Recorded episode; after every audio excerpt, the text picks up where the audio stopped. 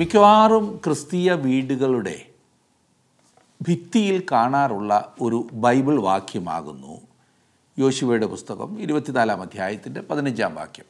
എല്ലാവർക്കും അറിയാമല്ലോ, ഞാനും എൻ്റെ കുടുംബവുമോ ഞങ്ങൾ യഹോവയെ സേവിക്കും. ഇത് വളരെ നല്ല ഒരു മാതൃകയാണ്, അങ്ങനെ ഒരു വാക്യം അവിടെയുള്ളത്. ഇത് പല ആളുകൾക്കും ഒരു അലങ്കാരം എന്നതിലുപരിയായി മറ്റ് പ്രയോജനമൊന്നും അല്ലെങ്കിൽ മറ്റർത്ഥമൊന്നും ഇതിന് തോന്നാറില്ല. നിങ്ങളുടെ വീട്ടിൽ അങ്ങനെ ഒരു വാക്യമുണ്ടെങ്കിൽ അതൊന്ന് സൂക്ഷിച്ചു നോക്കിയേ. ഇനിയും വേറൊരു കൂട്ടം ആളുകൾ അവർ ചിന്തിക്കുന്നത്, മാതാപിതാക്കൾ അനുഷ്ഠിച്ചു വന്നതുപോലെ മക്കളും എല്ലാം അനുഷ്ഠിച്ചെങ്കിൽ മാത്രമേ കുടുംബമായി യഹോവയെ സേവിക്കുന്നു എന്ന് പറയുവാൻ സാധിക്കൂ എന്നത്രേ. ഒരു ഉദാഹരണം ഞാൻ പറയാം. അപ്പനും അമ്മയും പോകുന്ന ആരാധനയ്ക്കും അപ്പനും അമ്മയും പോകുന്ന പ്രാർത്ഥനയ്ക്കും മാത്രം മക്കൾ പോകണമെന്ന് നിർബന്ധിക്കുന്ന പലരുമുണ്ട്. അപ്പനും അമ്മയും അനുഷ്ഠിച്ചു വന്ന എല്ലാ അനുഷ്ഠാനങ്ങളും അതുപോലെ അനുഷ്ഠിക്കുക, അല്ലാത്തതൊന്നും കുടുംബമായി ദൈവത്തെ സേവിക്കുകയല്ല പോലും. ഇങ്ങനെ ചിന്തിക്കുന്നത് കൊണ്ട് ഒരുപാട് ദോഷമുണ്ട്. മലയാളം മനസ്സിലാകാത്ത മക്കളെയോ കൊച്ചുമക്കളെയോ നിർബന്ധിച്ച് മലയാള ആരാധനയിൽ സംബന്ധിപ്പിച്ച് നിർവൃതി അടയുന്ന ഒരുപാട് മാതാപിതാക്കൾ മക്കൾക്ക് പ്രയോജനം ഉണ്ടാകുന്നുണ്ടോ എന്ന് ചിന്തിക്കാതെ അതൊക്കെ ചെയ്യുന്നുണ്ട്. മാതാപിതാക്കളുടെ വിശ്വാസ ആചാരങ്ങളിൽ തുടരുന്നത് നല്ലതാണ്, അതിനെ ഞാൻ കുറ്റപ്പെടുത്തത്തില്ല. എന്നാൽ മക്കൾക്ക് അർത്ഥമായി തോന്നാത്ത ആചാരങ്ങളിൽ അവരെ നിർബന്ധിച്ച് നിർത്തുവാൻ ഈ വാക്യം ഒരു ആയുധമാക്കരുത്, അതാണ് ഞാൻ പറഞ്ഞത്. അങ്ങനെ അവർ നിന്നില്ല എന്ന് തോന്നിയാൽ നിങ്ങൾക്ക് കുറ്റബോധവും തോന്നേണ്ടതില്ല. അവർ ദൈവത്തെ സേവിക്കുന്നു എന്ന് മാത്രം ഉറപ്പാക്കുക. ഇവിടെ യോശുവ പറയുന്നത് പോലെ പൂർണ്ണ ഹൃദയത്തോടെ ദൈവത്തെ സേവിക്കുവാൻ മക്കളെ പഠിപ്പിക്കുകയാണ് വേണ്ടത്. അനേകം വർഷങ്ങളിലെ കാത്തിരിപ്പിന് ശേഷം ഇസ്രായേൽ ജനം ദൈവം അവർക്ക് വാഗ്ദത്തം ചെയ്ത കനാൻ ദേശത്ത് പ്രവേശിച്ച് ദേശം കൈവശമാക്കി. യോശുവ അവർക്ക് ദേശം വിഭാഗിച്ചു കൊടുത്തുകൊണ്ടിരിക്കുകയാണ്. ഇനിയും അവരുടെ സ്വാതന്ത്ര്യത്തിന് പോകുവാൻ അവർക്ക് സാധിക്കും, കാരണം യോശുവ എല്ലാം അവർക്ക് വിഭാഗിച്ചു കൊടുത്തു. അങ്ങനെ വരുമ്പോൾ യോശുവ അവരോട് പറയുന്നത്, നിങ്ങൾ ഏത് തിരഞ്ഞെടുക്കുമെന്ന് ഇപ്പോൾ തീരുമാനിക്കുക. അടിമത്തത്തിൽ നിന്നും നിങ്ങളെ വിടുവിച്ച് മരുഭൂമിയിലൂടെ നിങ്ങളെ നടത്തി നിങ്ങളെയും നിങ്ങളുടെ പിതാക്കന്മാരെയും സംരക്ഷിച്ച് പാലും തേനും ഒഴുകുന്ന ഈ ദേശം നിങ്ങൾക്ക് അവകാശമായി തന്ന യഹോവയെ വേണോ, അതോ താൽക്കാലികമായ സന്തോഷത്തിനും ജഡീക സംതൃപ്തിക്കും സഹായിക്കാം എന്ന് വാക്ക് പറയുന്ന ഈ നാട്ടിലെ ദൈവങ്ങളെ വേണോ എന്ന് നിങ്ങൾക്കിപ്പോൾ തീരുമാനിക്കാം. നിങ്ങൾ എന്ത് തീരുമാനിച്ചാലും ഞങ്ങൾ കുടുംബമായി യഹോവയെ സേവിക്കുവാൻ ആണ് തീരുമാനിച്ചിരിക്കുന്നത്. പൂർണ്ണ ഹൃദയത്തോടെ ദൈവത്തെ വിളിക്കുന്ന മാതാപിതാക്കളുടെ തലമുറ ദൈവത്തെ തന്നെ പിൻപറ്റും എന്നത് സ്വാഭാവികമാണ്. ചില സമയത്തൊക്കെ ചില ബുദ്ധിമുട്ടുകൾ ഉണ്ടായേക്കാം, പ്രാർത്ഥന നിർത്തരുത്. അവർ ദൈവത്തിൻ്റെ സമയത്ത് ദൈവഭാഗത്തേക്ക് വരും. ഈ ആയുസ്സിൽ നമ്മുടെ കുടുംബങ്ങൾക്ക് നൽകുവാൻ നമുക്ക് സാധിക്കുന്ന ഏറ്റവും വലിയ സമ്പത്ത് അടുത്ത തലമുറയെ ദൈവഭക്തിയുള്ളവരായി വളർത്തുക എന്നുള്ളതാണ്. അതായിരിക്കണം നമ്മുടെ മുൻഗണന. ഇത് മുൻഗണനയാണെങ്കിൽ പിന്നെ പണമുണ്ടാക്കിയാലും പദവിയുണ്ടായാലും ഒന്നും നമുക്ക് ലജ്ജിക്കേണ്ടി വരില്ല. യോശുവയുടെ പുസ്തകം ഇരുപത്തിനാലാം അധ്യായം ഒന്ന് മുതൽ പതിനഞ്ച് വരെയുള്ള വാക്യങ്ങളാണ് ഇന്ന് നാം ഒരുമിച്ച് പഠിക്കുവാൻ പോകുന്നത്. ഭാഗമെടുത്താണ് യോശുവയുടെ പുസ്തകം ഇരുപത്തിനാലാം അധ്യായം ഒന്നാം വാക്യം.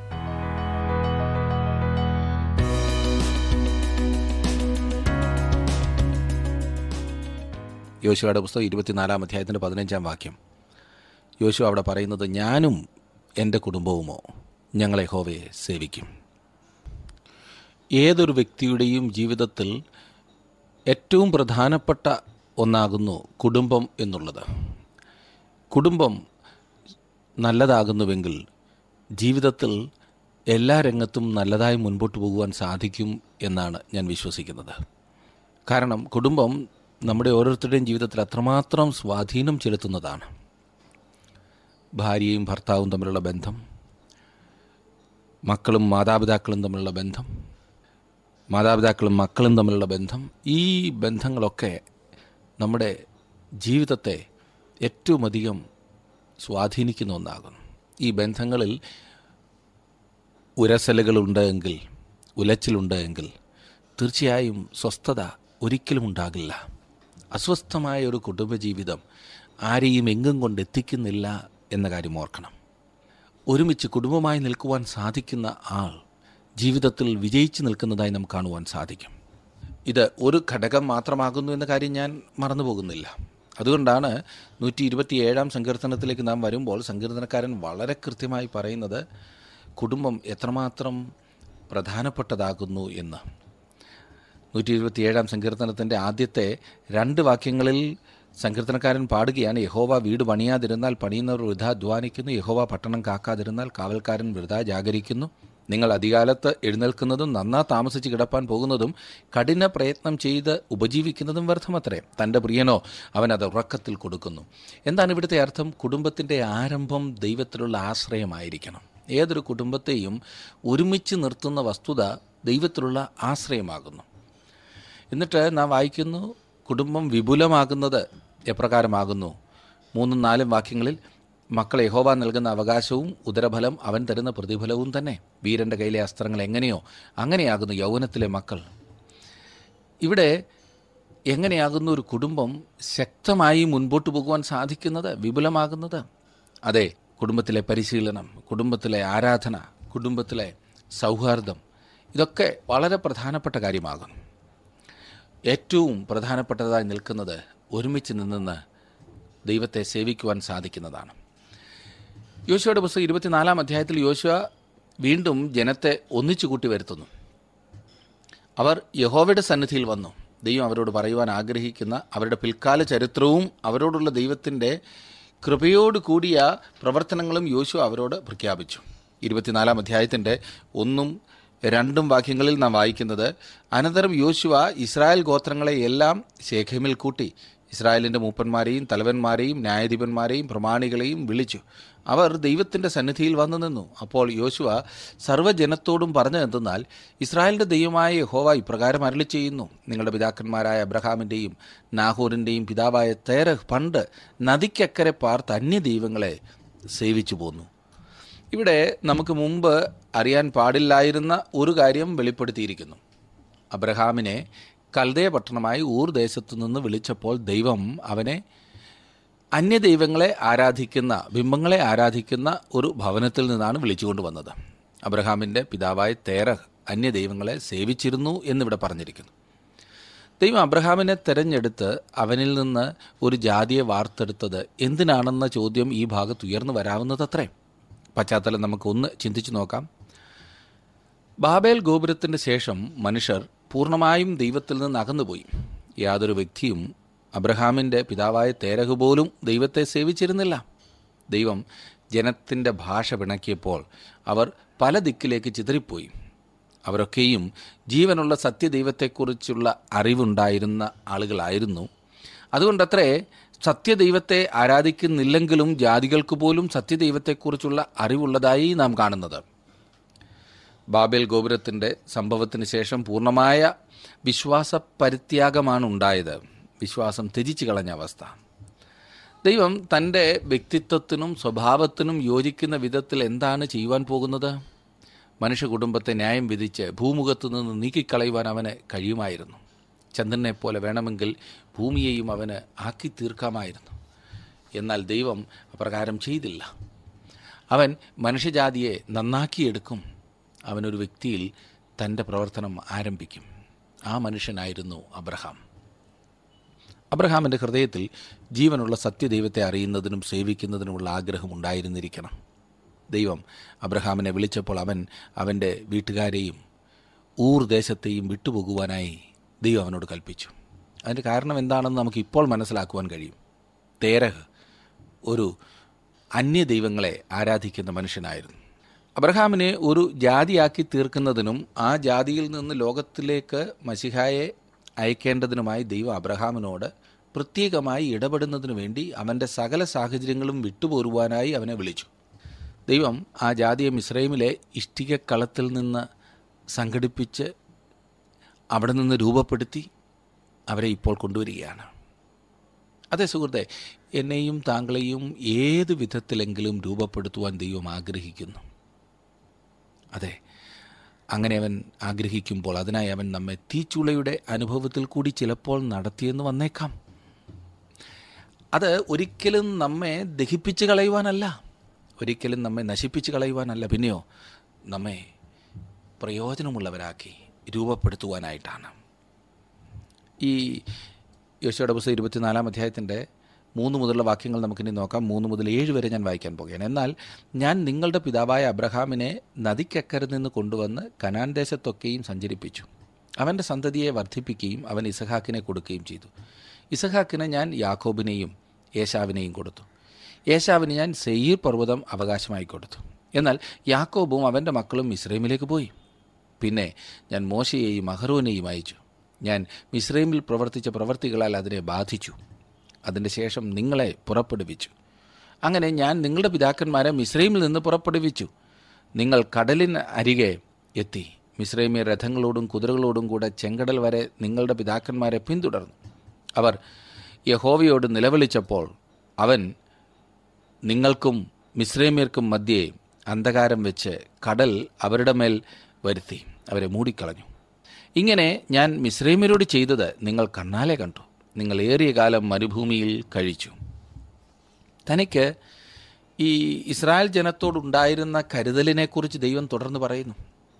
അവരോട് യുദ്ധം ചെയ്ത അമോര്യരുടെ കയ്യിൽ നിന്ന് അവരെ വിടുവിച്ചത്, അവരെ ശപിക്കുവാൻ ശ്രമിച്ച ബിലയാമിൽ നിന്ന് രക്ഷിച്ചത്, യോർദാൻ മറുകര കടക്കുവാൻ അവരെ സഹായിച്ചത്, അവർക്കെതിരെ യുദ്ധം ചെയ്ത ദേശനിവാസികളിൽ നിന്ന് അവരെ വിടുവിച്ചത്, എല്ലാ സംഗതിയിലും ദൈവം അവരെ എങ്ങനെയാണ് പരിപാലിച്ച് നടത്തിയത് എന്നുള്ള കാര്യം അവരോട് പറയുന്നു. ഒന്നാമതായി അവരെ അന്യ ദൈവങ്ങളെ ആരാധിക്കുന്ന, തങ്ങൾക്ക് ആത്മീകമായി വളരുവാൻ സാധിക്കാത്ത ഒരു ചുറ്റുപാടിൽ നിന്നും അവരെ വെളിയിൽ കൊണ്ടുവന്നു. അബ്രഹാമിനെ വെളിയിൽ കൊണ്ടുവന്നു. മിസ്രൈമിൻ്റെ അടിമത്വത്തിൽ നിന്നും ഇസ്രായേൽ മക്കളെ വെളിയിൽ കൊണ്ടുവന്നു. ആ വെളിയിൽ കൊണ്ടുവന്നതിന് ശേഷം ഓരോ കാൽവെപ്പും അവരെ ദൈവം എങ്ങനെയാകുന്നു നടത്തിയത് എന്ന് നാം കാണുന്നു. താങ്കളുടെ വിലപ്പെട്ട നിർദ്ദേശങ്ങളും അഭിപ്രായങ്ങളും പ്രാർത്ഥനാ വിഷയങ്ങളും ഇന്ന് തന്നെ ഞങ്ങളെ വിളിച്ചറിയിക്കുക.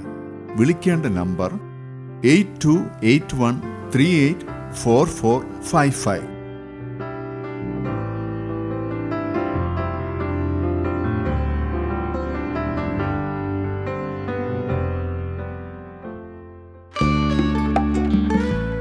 ഇന്നത്തെ പ്രോഗ്രാം താങ്കൾക്ക് ഇഷ്ടപ്പെട്ടുവോ? എങ്കിൽ ഉടൻ തന്നെ ഞങ്ങൾക്കൊരു മിസ് കോൾ തരിക. അടുത്ത വിജയി ഒരുപക്ഷെ താങ്കളായിരിക്കാം.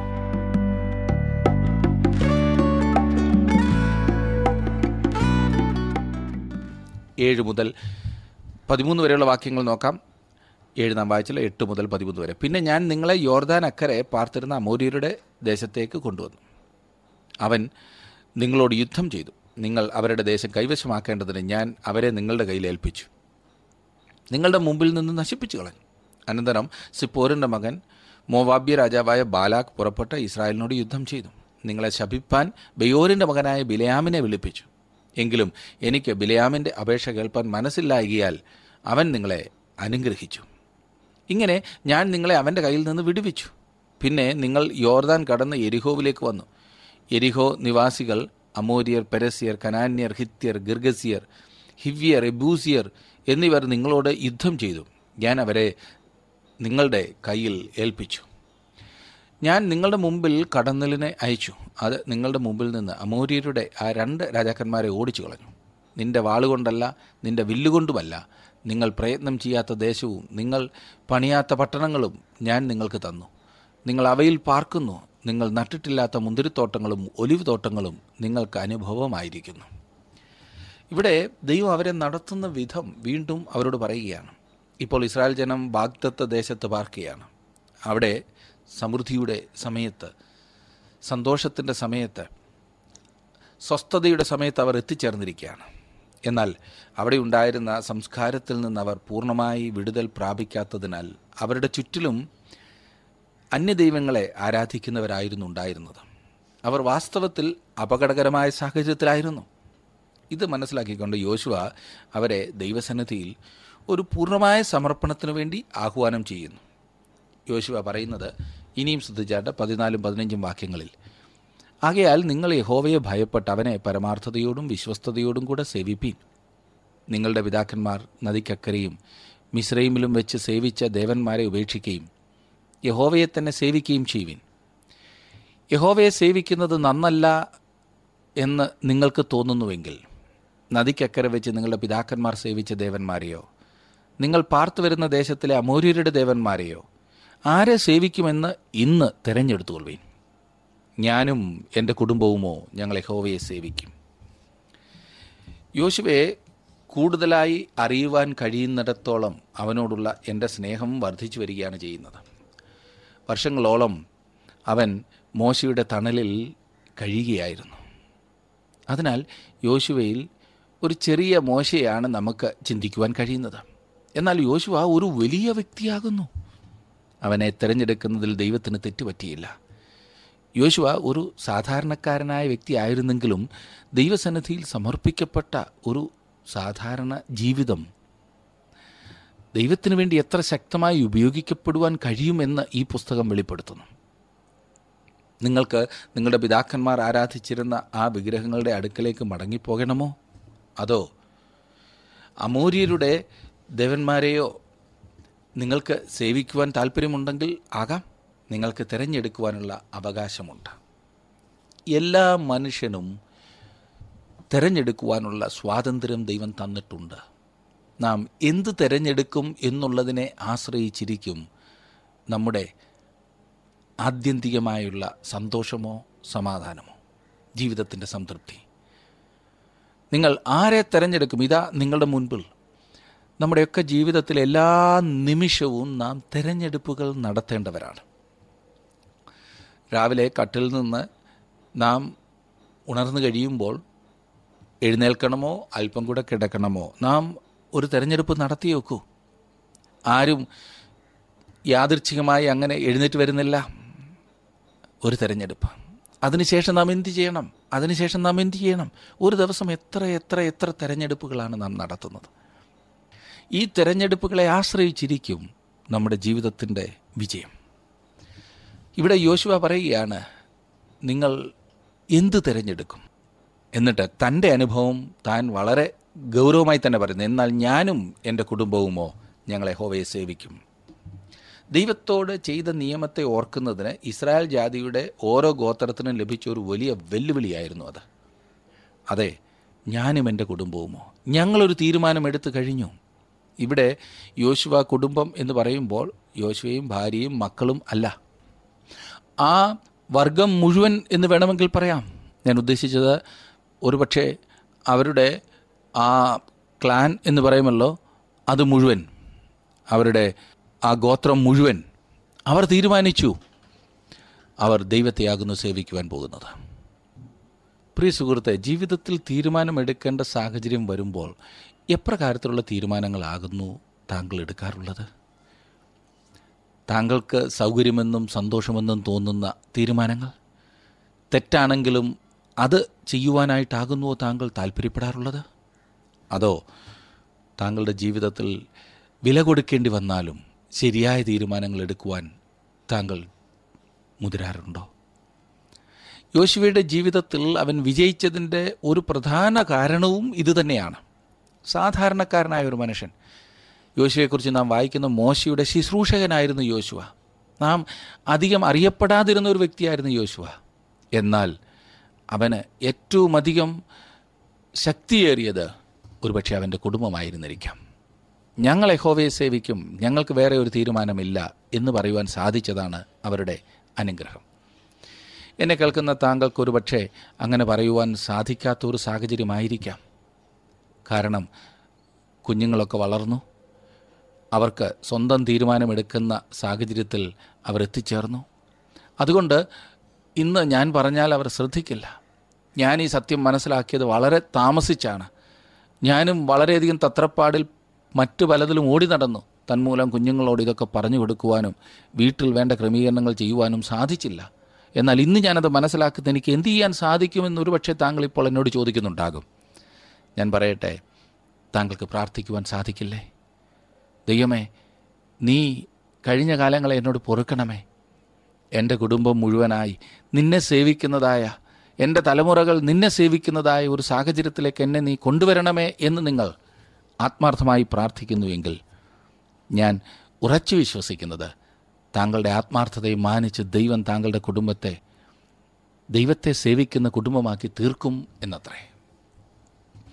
എന്നെ ശ്രദ്ധിക്കുന്നതായ പ്രിയ സഹോദര, പ്രിയ സഹോദരി, ജീവിതത്തിലെ ഏറ്റവും വലിയ അനുഗ്രഹം ഇതാകുന്നു. നാം നമ്മുടെ വീട്ടിൻ്റെ ചുവരിൽ എഴുതി വെച്ചത് കൊണ്ടായില്ല. ദൈവത്തെ സേവിക്കുവാൻ നാം അതിനുള്ള വില കൊടുക്കണം, അതിന് സമയം ചിലവഴിക്കണം. കുഞ്ഞുങ്ങളെ വളർത്തിക്കൊണ്ടുവരുന്ന മാതാപിതാക്കളോട് ഞാൻ പറയട്ടെ, നാം വളരെയേറെ അതിനുവേണ്ടി സമയം ചിലവഴിക്കണം.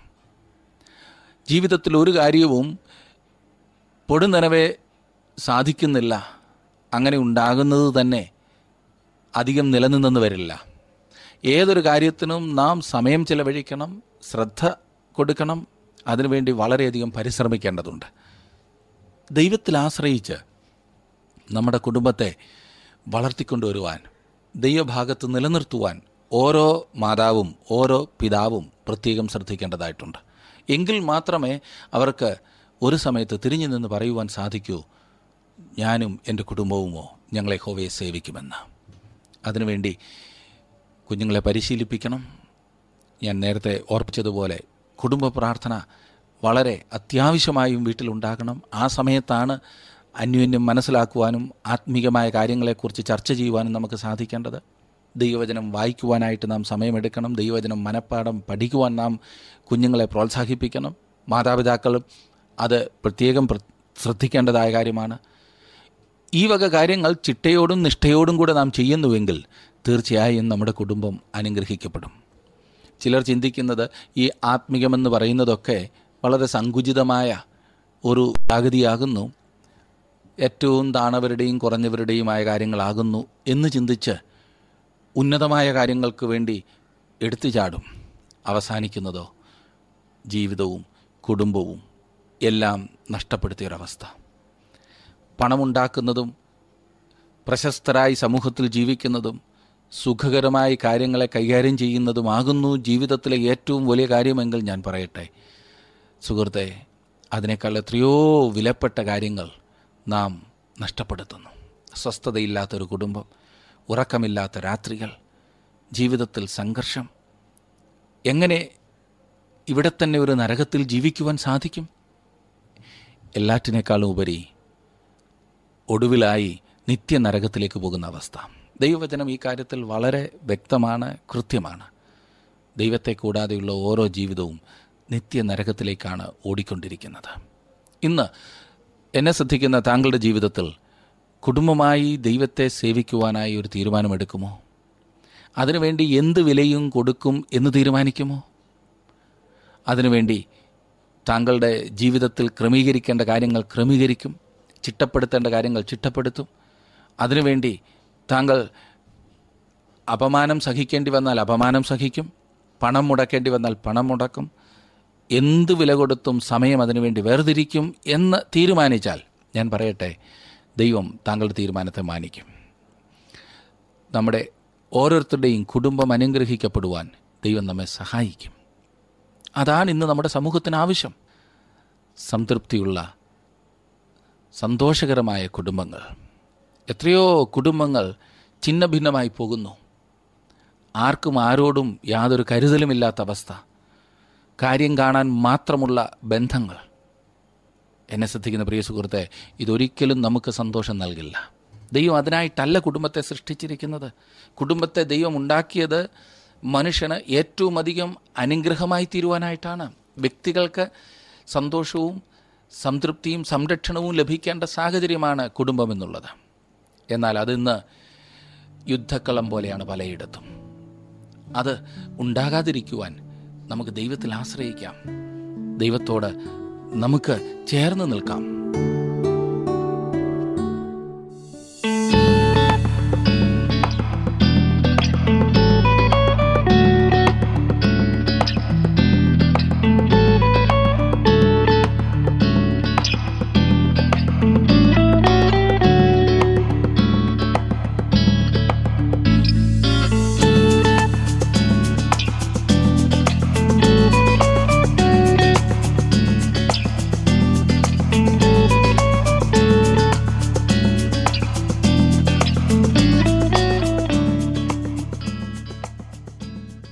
ഇന്നത്തെ പഠനം നിങ്ങൾക്ക് പ്രയോജനകരമായിരുന്നു എന്ന് വിശ്വസിക്കുന്നു. ഇന്ന് ഈ പഠനത്തിൽ പങ്കെടുത്ത എല്ലാവർക്കും വളരെ വളരെ നന്ദി.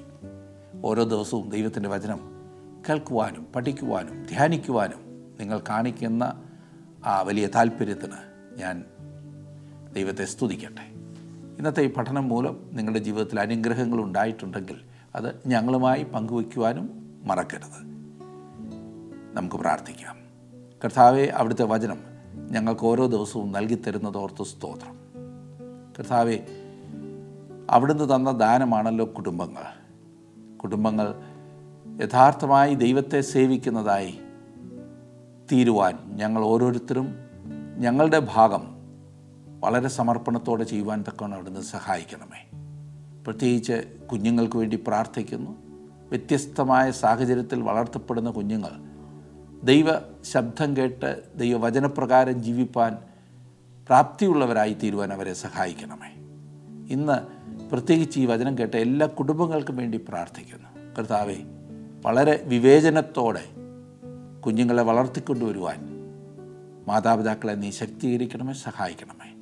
അങ്ങനെ ഞങ്ങളുടെ സഭകളും ഞങ്ങളുടെ സമൂഹവും ഏറ്റവും അനുഗ്രഹിക്കപ്പെട്ടതായി തീരുവാൻ അവിടുന്ന് ഞങ്ങളെ ഒരുക്കണമേ. യേശുക്രിസ്തുവിൻ്റെ നാമത്തിൽ ഞങ്ങൾ അപേക്ഷിക്കുന്ന ഈ പ്രാർത്ഥന കേൾക്കുമാറാകണമേ. ആമേൻ. ഇന്ന് ഈ പഠനം ശ്രദ്ധിച്ചതിന് വളരെ നന്ദി. അടുത്ത ക്ലാസ്സിൽ നമുക്ക് വീണ്ടും കാണാം. ഇന്നത്തെ പ്രോഗ്രാം താങ്കൾക്ക് ഇഷ്ടപ്പെട്ടുവോ? എങ്കിൽ ഉടൻ തന്നെ ഞങ്ങൾക്കൊരു മിസ് കോൾ തരിക. അടുത്ത വിജയി ഒരുപക്ഷെ താങ്കളായിരിക്കാം.